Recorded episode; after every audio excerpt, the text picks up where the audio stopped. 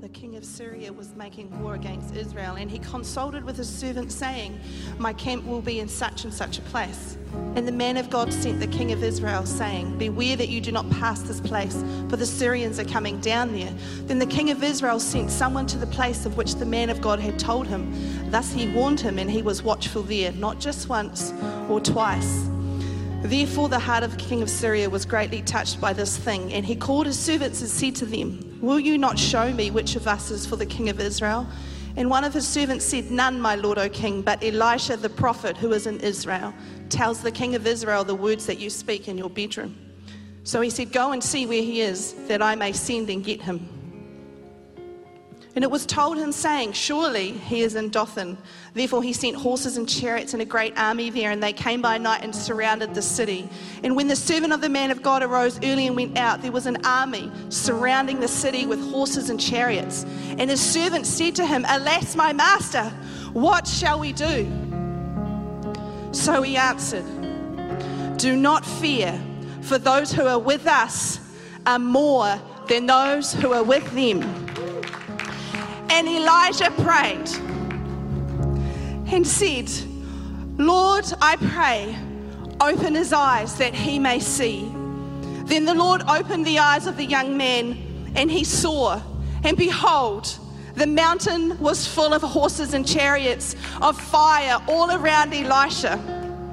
So when the Syrians came down to him, Elisha prayed to the Lord and said, Strike the people, I pray, with blindness. And he struck them with blindness according to the word of Elisha.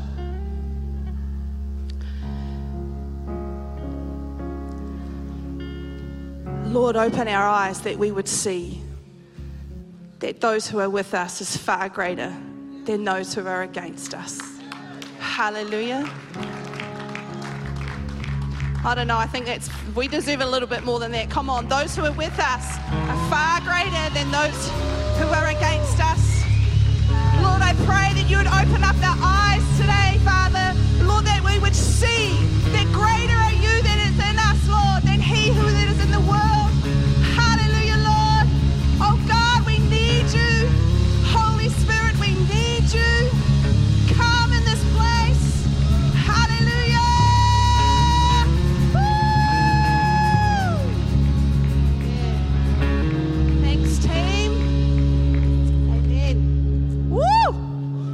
How good is that?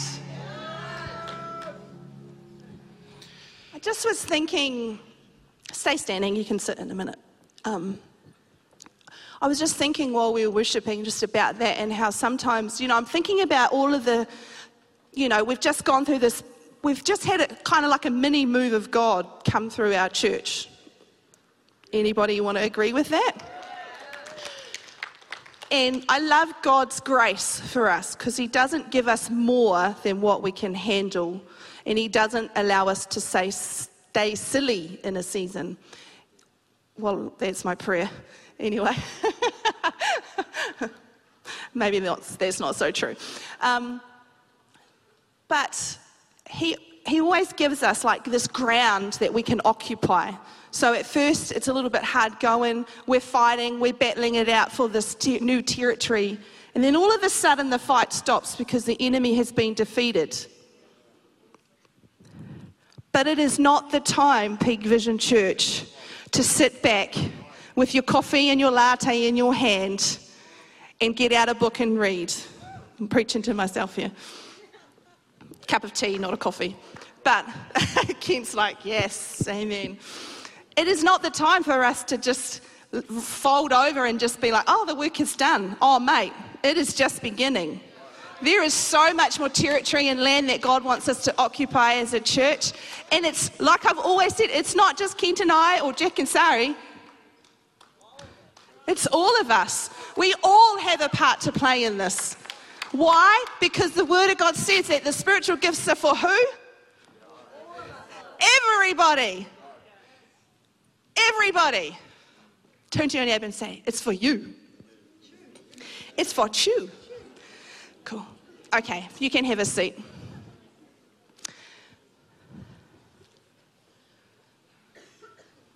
So, welcome.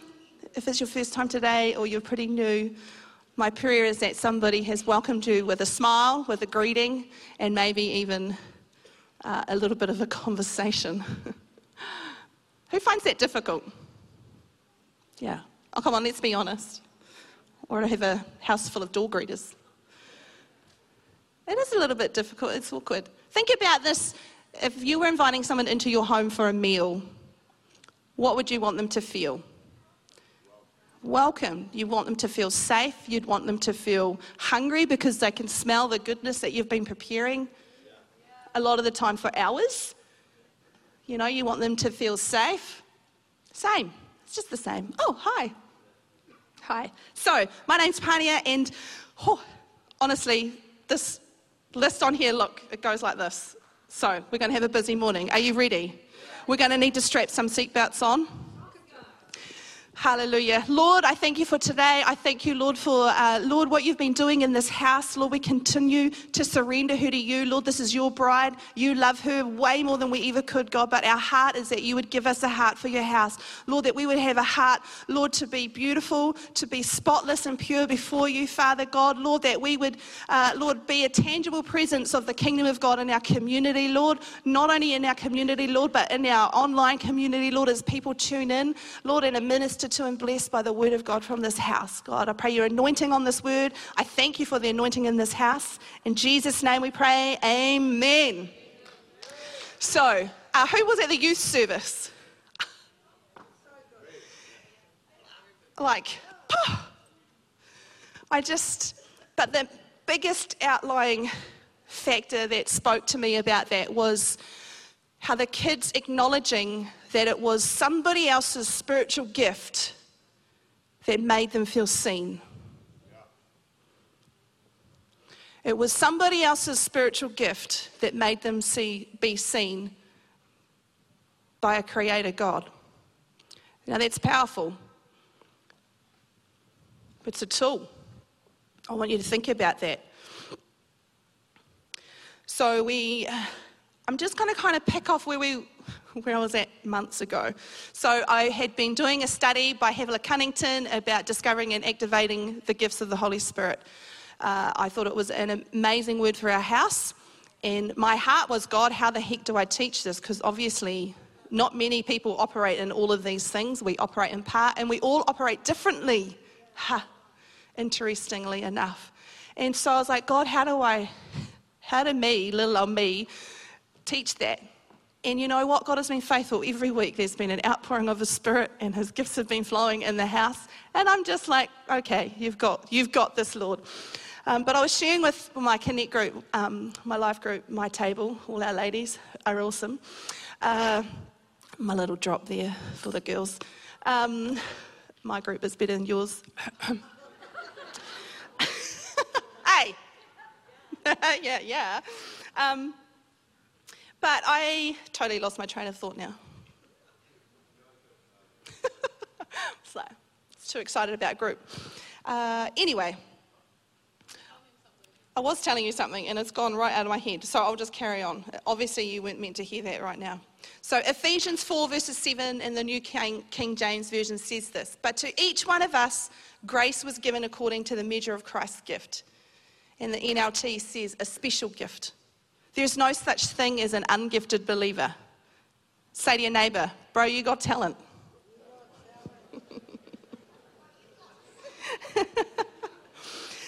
now, what I thought is interesting here is that the Greek word for gift comes from, uh, comes from the word charis. I'm sorry, any Greek speaking people in here, please don't be offended at me. I'm trying my hardest. Uh, and it was a Greek word, it was a word used in Greek mythology. So remembering at this time, the word of God, the Bible, the, you know, the gospel hadn't gone out past, well, really, the Jews. And so this is when it was coming into the day of the Gentiles. And Paul's trying to explain spiritual gifts to a to a Gentile population who had no idea, no, no past reference to go, oh, that's what he's talking about. So he uses one of their own words in those times. And it was a word known culturally. And what it meant, this, this Greek word charis, was an empowering touch given by the gods, so little g, so their gods of that time, resulting in favor or grace. They believed that when the gods touched you, it changed you forever, leaving you with supernatural powers. It didn't just make your life better, it left a residual empowerment. And Paul wants us to know that this gift that God has for us will change us forever. It will change us forever. And so I think about, you know, the painting on the wall, God touching man. You know, like a physical touch, like God has come down and He's touched us. He's given us this grace gift. It's nothing that I've done. It's I haven't gone to Bible college to get it. I haven't been, you know, in a, my marriage isn't 100% awesome all of the time. Like, do you know what I mean? I'm not always a great mum. You know, actually, sometimes can, we can be bad at that, but it's not by what we've done. It is simply by the grace gift and the touch from God. And we need to see this, we need to know this. And it's, it's important because it means that we can't actually take the glory for it. Because we've done.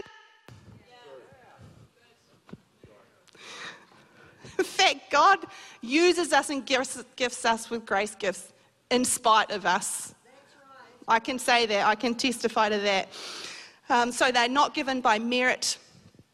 Um, it is, and it doesn't mean also that once I have this gift, my life will be forever perfect. It doesn't mean that we stop growing. It means that we're still going to grow, we're still going to fail all the time. Failure is not an option, it's a necessity because it's how we grow. And so, charisma so this comes from that Greek word charis. Charisma doesn't prove someone's character. So I think in the coming times and the days we're entering, charisma is very going to be very misleading because they look like it, they smell like it, they can even operate in it because it's a grace gift and it's not by what we do or how submitted our life is. Gift, it's been given, it's irrevocable.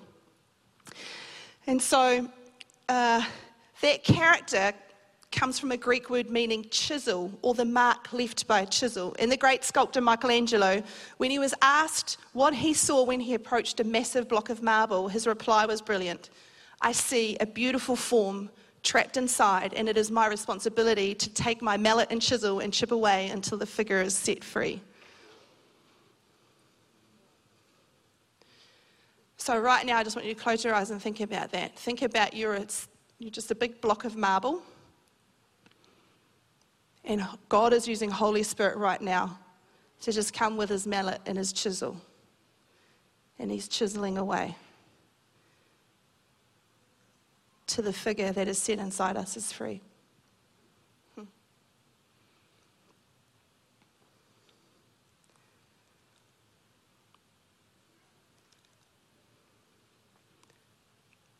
So, charisma is like a wand, a divine touch with immediate empowerment. It requires no effort, just receiving. It's a supernatural power. Character is like the chisel, an inward working that takes effort over a period of time. Charisma does not prove my character. This helps to keep us humble. Charisma is an outward gift of grace, and character is an inward working of the Holy Spirit. A great question to ask ourselves is Do I have the character to contain and maintain the gifts that God has for me? And why I say that is because even in recent years, we've had so many amazing, faithful, power filled men and women of God who have fallen aside. How? Because their character is insufficient to contain and maintain the gifts that God has on them. Anthony, can you pass my Bible out of my bag?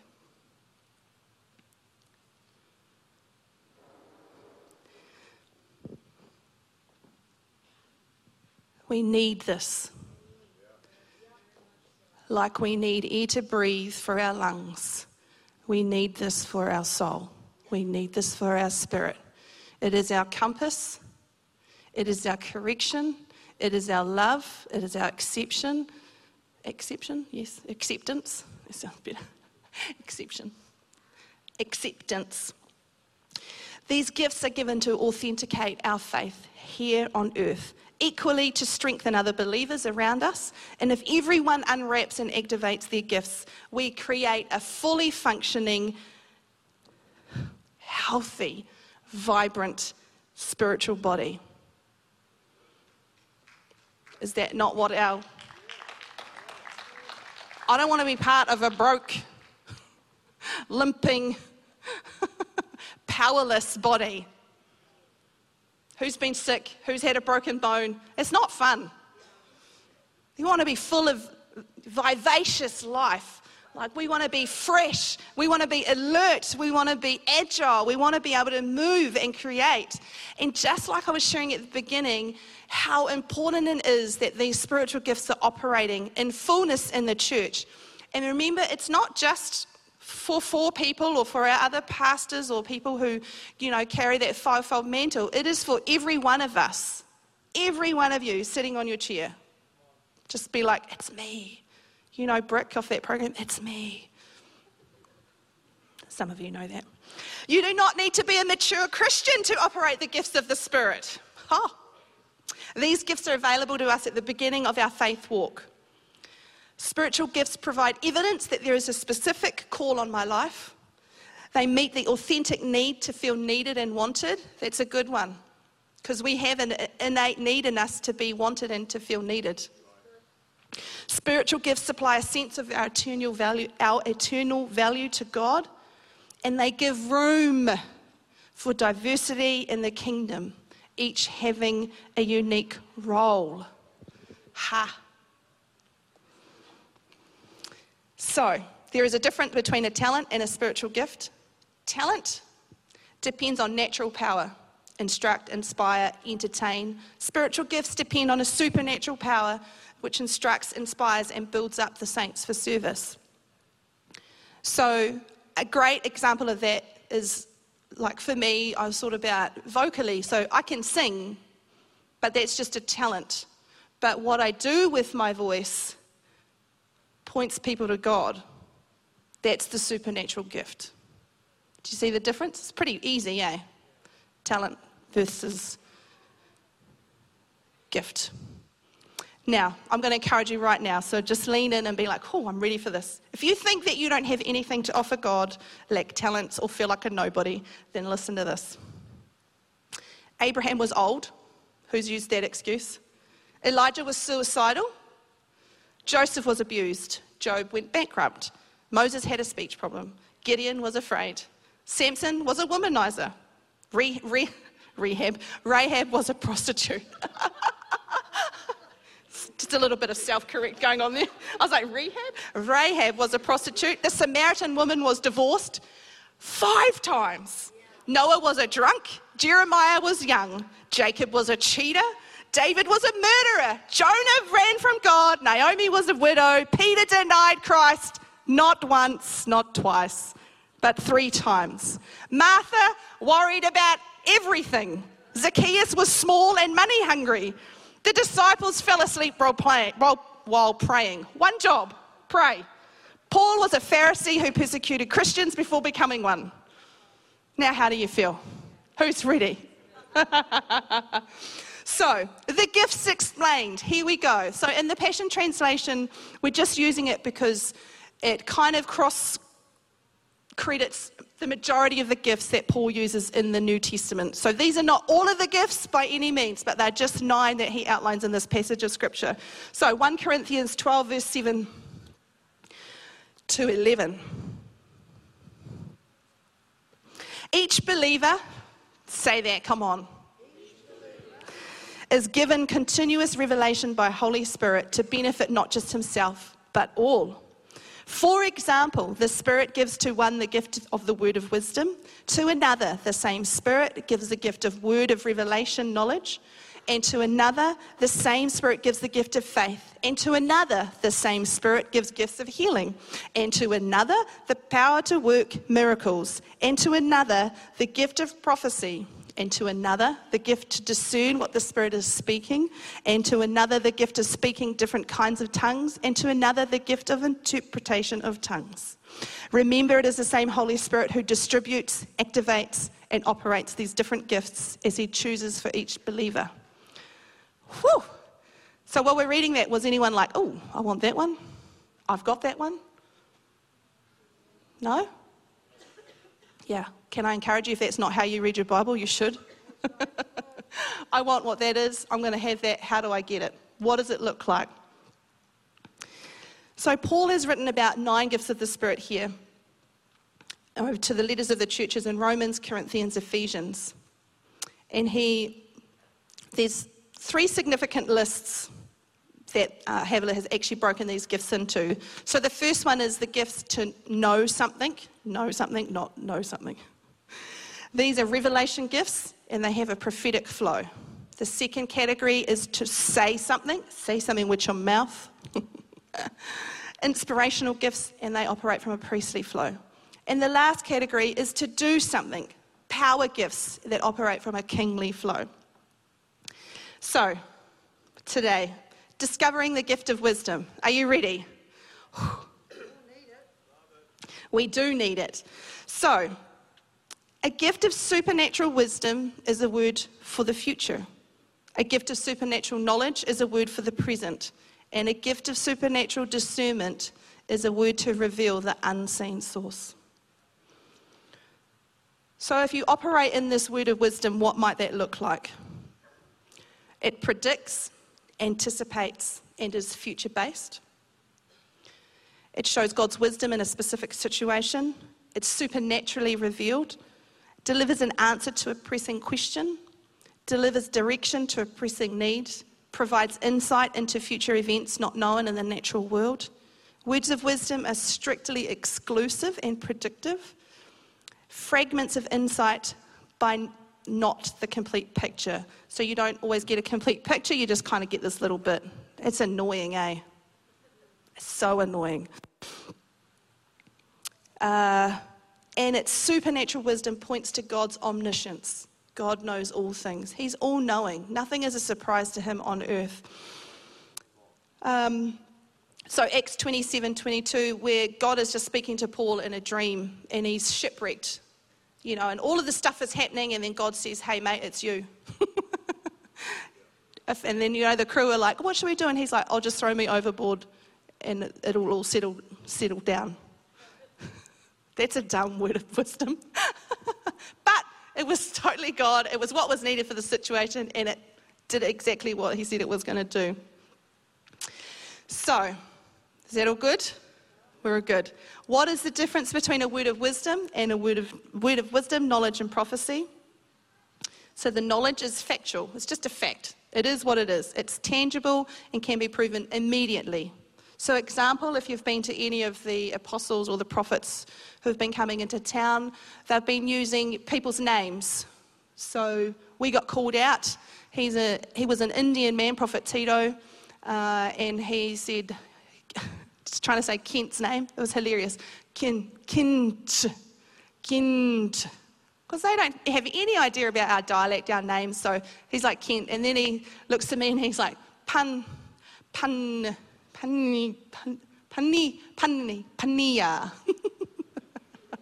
Which is fine, Americans can't even say my name properly. But he's giving us factual information. Often they, mostly, not the ones in this house, um, that they're giving factual information. Sometimes it's a phone number, it's an anniversary date, it's a birthday, it's significant events that have happened in your year, um, in a year for your life. Um, so that's kind of what a word of wisdom is. Ah, lost it. Um, a word of knowledge, sorry. Uh, uh, so your name, you did this yesterday, you know, this is what's happening. A word of wisdom is predictive piece of supernatural information to use for something in the future. Uh, uh, like, um, I read a story, actually, Havilah's father, uh, he had a, like a picture of a man in a blue shirt on a white porch. Yeah. And so he was, uh, he said, I need to go and find this man. So he drove around his neighborhood, probably for about half an hour it took him, found the man sitting on the porch. And you were like, What? He did what? He did. But what is he going to say? Who cares? God, he's here. And he just went up to that man and he said, Hey, I don't know what's going on in your life, but God showed me a picture of you and he just wants you to know that he loves you. This man broke, gave his heart to the Lord. Who doesn't want a gift like that? You know, who's got, who's got prodigal sons who are out there who, man, if someone went up to them, hey, I've been driving around looking for you for half an hour, God just wants you to know that He loves you. Please, can somebody? See how powerful this is? This is powerful stuff. Uh, prophecy is God's way of communicating what He thinks, feels, and sees. We'll go into that. So, that gift of knowledge in 1 Corinthians 12, verse 8. Just remember, the same Spirit gives the gift of the word of revelation knowledge. It's a word for now, for present. Uh, a great example of this story is in John 4 when Jesus is at the well with the Samaritan woman. And even the events of how he got there is like, Jesus, why are you here? But he was on a God assignment. And we're just going to uh, pick up at verse 15. I don't know if it's behind me. Uh, but the woman said to him, Sir, give me this water so that I won't get thirsty and have to keep coming here to draw water. He told her, Go, call to your husband and come back. oh, I love Jesus. I have no husband, like he didn't know this, she replied, etc. So if you don't know this story, she was married and divorced, I think it was five times and she was with just a partner, wasn't even married. And Jesus got this revelation knowledge. And do you know the impact of that wasn't just for her, because all of a sudden she is seen by Jesus, who she shouldn't be because she's Samaritan, and culturally that was just, they were dogs. But she takes that to her hometown. You'll never guess. I met a man and he told me about my whole life. Entire town gets saved. Spiritual gifts are necessary and so important. That word took her from distraction to destiny. Hmm. Some of us are distracted, and God wants to just go, or from distraction to destiny. So, some characteristics of a word of knowledge it's provable, accurate and present based. It's God's knowledge in a specific situation, again, supernaturally revealed. It reveals God's investment in every aspect of our lives, even the most minor details. It touches our need for identity and belonging. It exposes the truth and a path of deliverance if needed. It provides knowledge not known by everyone, but known in the natural world. It's very factual and again points to God's omniscience. So, the power of an intimate relationship with God is the secret to moving in your spiritual gifts. Yield, be in unity with Him, obey Him. So, the power of an intimate relationship with God is the secret to moving in your spiritual gifts. Yield, surrender, be in unity with Him, and then obey. Are you okay? This is all right? Discovering the gift of discernment. Again, 1 Corinthians 12, verse 10. And to another, the gift to discern what the Spirit is speaking. So, the advantage of this gift is the ability to understand the unseen source. Remember that these gifts come from revelation and prophetic flow. she calls it heaven's intelligence. Ever have a bad feeling that something wasn't right? Or when you meet someone, you're like, oh, something's not right. There's something off here. Not in a judgy way, but your spirit just picks up something.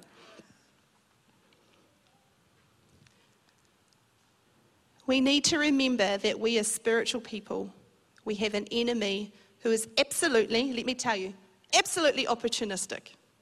He is always looking for ways to distract and to feed us. In 2 Corinthians 2, verse 11, it just says, Lest Satan should take advantage of us, for we are not ignorant of his devices. And it's really important.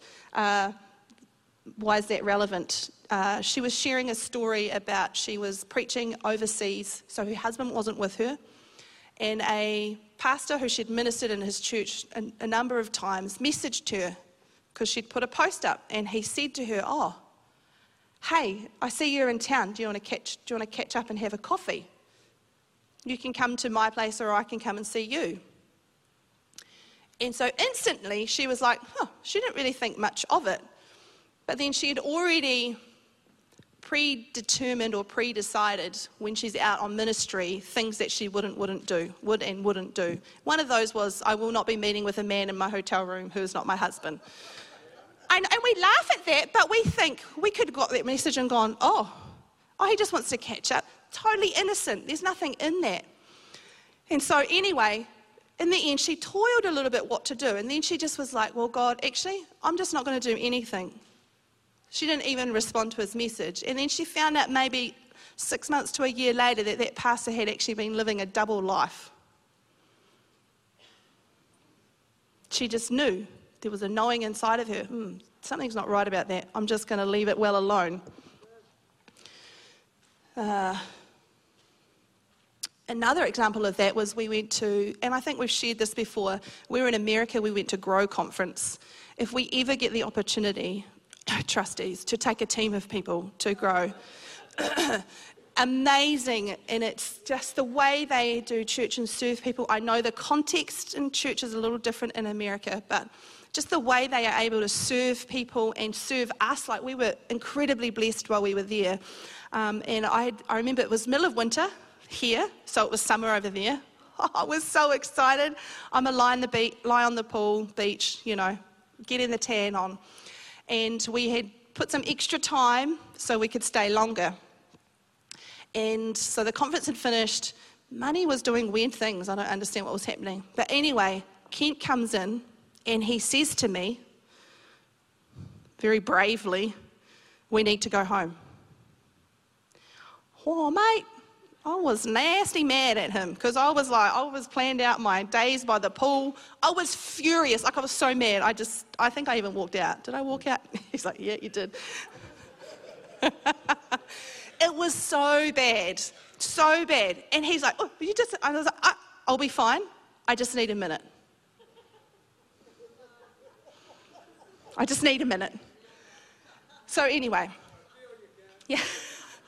Anyway, so he managed to change the flights. It was all very, it was very inexpensive, which it should have been, but anyway, so God paving way for Kent's bad decision from what I could see.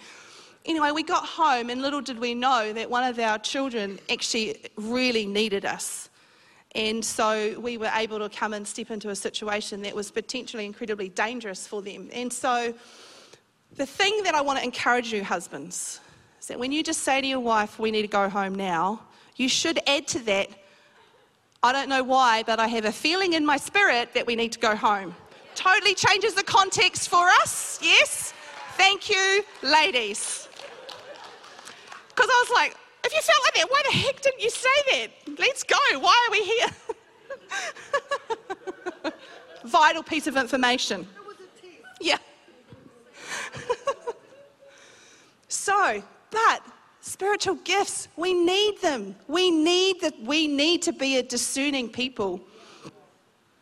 Uh, discerning is from the Greek word. I don't even want to say it. Diakrisis, diakrisis. It's distinguishing, perceiving, or discerning. Spirits. Um, Spirits is a translation of the Greek word pneumaton. It is plural and it refers to spirits or spiritual situations. So, not just the one thing, two things. Uh, Rick Renner, awesome man of God, he says that when these words are joined together to form the phrase discerning of spirits, it means to perceive things or perceive things, because often this is where we perceive it in here. Uh, we perceive things that are spiritual, a supernatural ability to read or perceive the true nature of a situation. How many people are going, ah, in their mind, something that's happened in their life? And discern what spiritual forces are really at work in a person's life or a certain situation.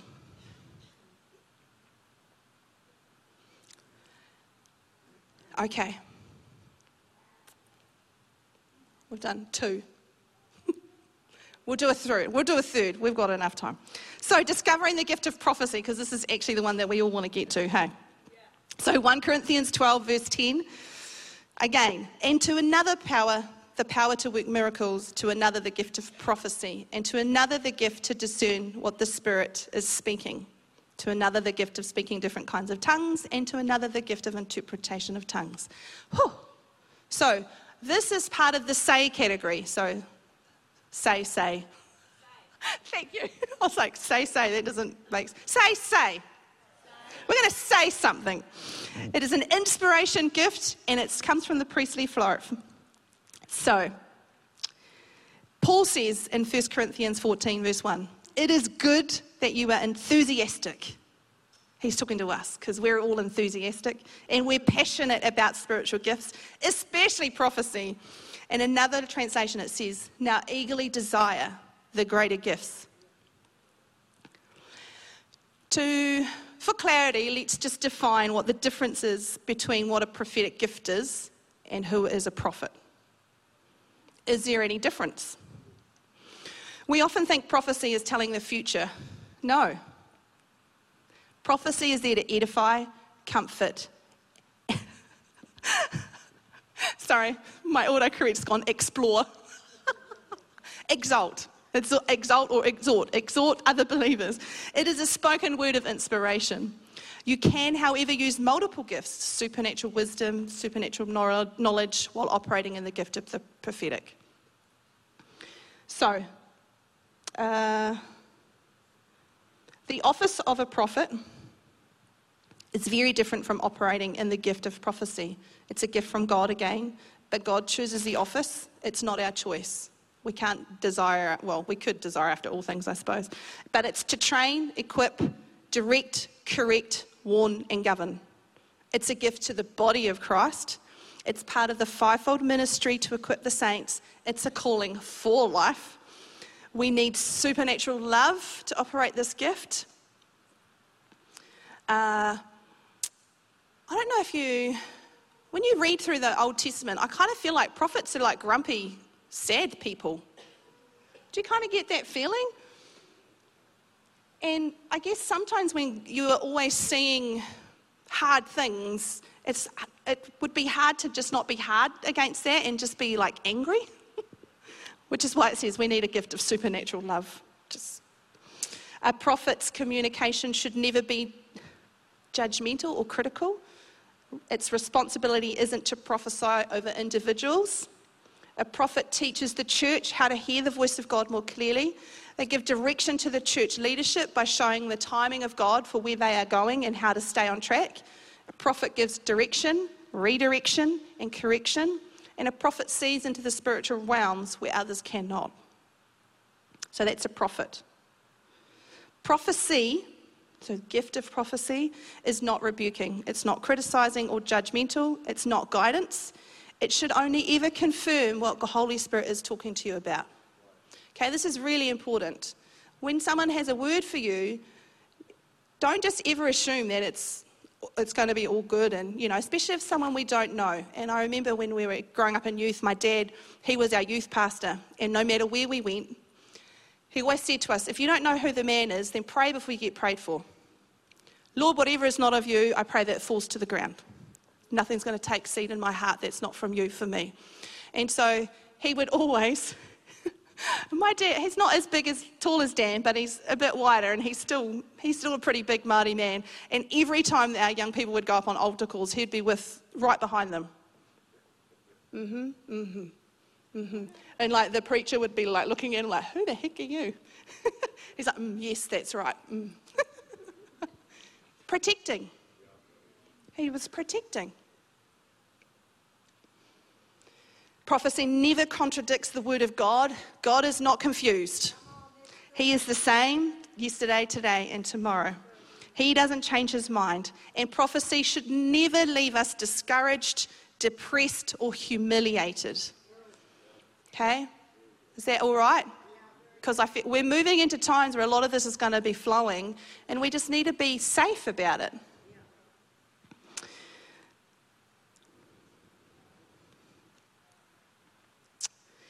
So, Why do we have prophecy?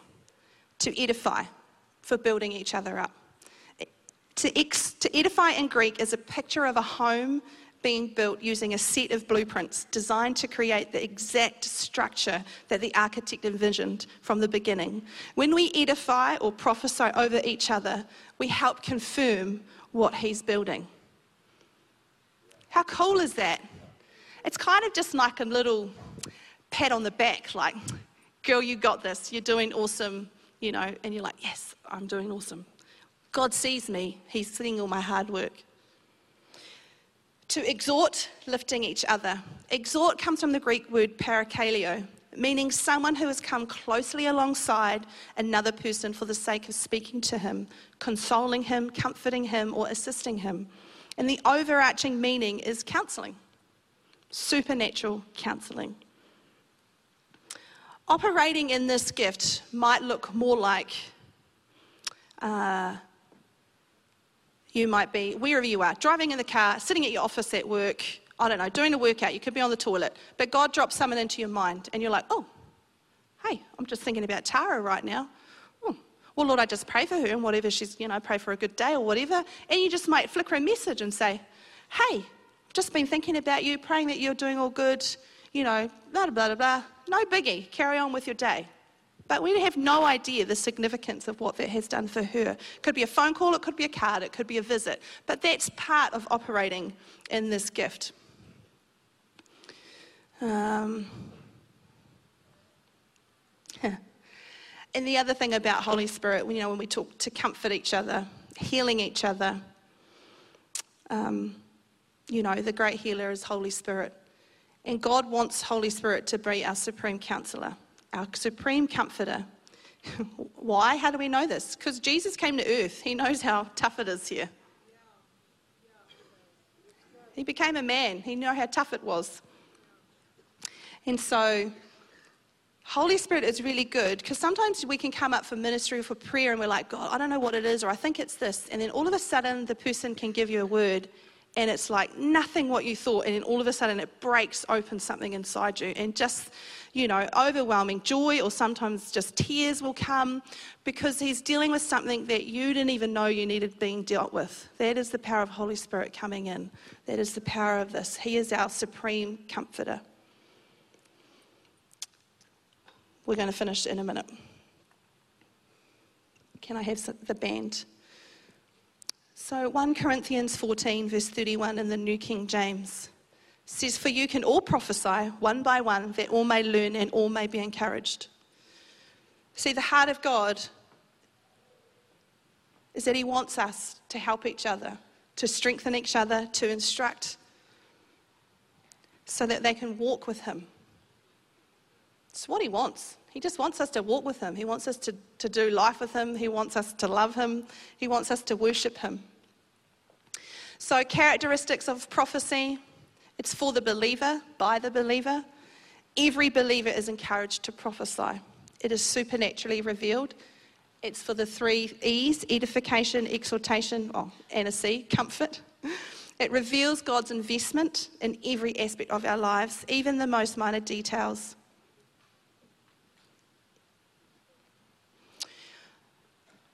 So we've touched on four, four gifts.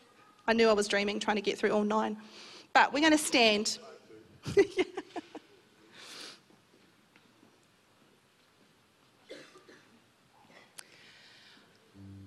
so part of these spiritual gifts is that we need to activate them. So how do we activate? That's fine, Pania. That's all cool. How do I activate mine?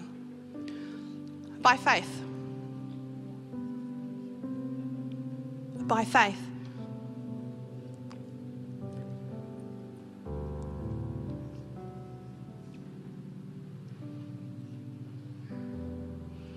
So, if if you're sitting there and maybe maybe one of those gifts you're like, no, those aren't my gifts, but we can all want the gift of prophecy. I want you to I want you to come forward. I want our house, I want Peak Vision Church to be a house that doesn't just operate in the gifts of the Spirit, but that we flourish in it. That this is a place where we are confident in who we are, we're confident in our community, we're confident in who God is and the task that He has for us to do. And to, to, you know, God has given us this ground and we've occupied it and it's all good, but we've got more ground to go. And these, this is the key. These spiritual gifts and activating them are the key. And so if you want, we're going to pray, but if you want your spiritual gifts activated in your life, I want to encourage you come to the front and we're going to say a prayer together. I'm just going to give you a moment to come to the front. it's just a simple acknowledgement. Yeah, God, I want my spiritual gifts to be activated. Or I kind of know what they are, but I want more. Like I want to move stronger, stronger in them. Thank you, Lord. Thank you, Jesus. Thank you, Lord. I'm just going to say this prayer. Heavenly Father, I'm humbled by all I've heard. And rather than focus on my inability to do what you've asked me to do, I am honored that you would call me to this high and holy stewardship. It is not an accident because he who has called me is faithful. You also will do it. I rest in that truth. What you start, you finish. I humbly accept this calling to represent you with power and love. Give me the faith and courage I need to step out of the boat and into the water. For it is there you will meet me. In Jesus' name, amen. Amen. Now, if you don't know Jesus, you've got loads of gifts that are waiting to be unraveled. And one of those gifts was his beautiful son who came to earth, lived a perfect life and then He took all our shame, all our guilt, all our sin, all our shortfallings, shortcomings, and He nailed them to a cross where He died a bloody, brutal, painful death. Not to finish there, but so that we would have life with Him, so that we could live a life full of gifts, full of goodness. And if you would like to receive Him today, we've got our prayer team up here who would love to lead you in a prayer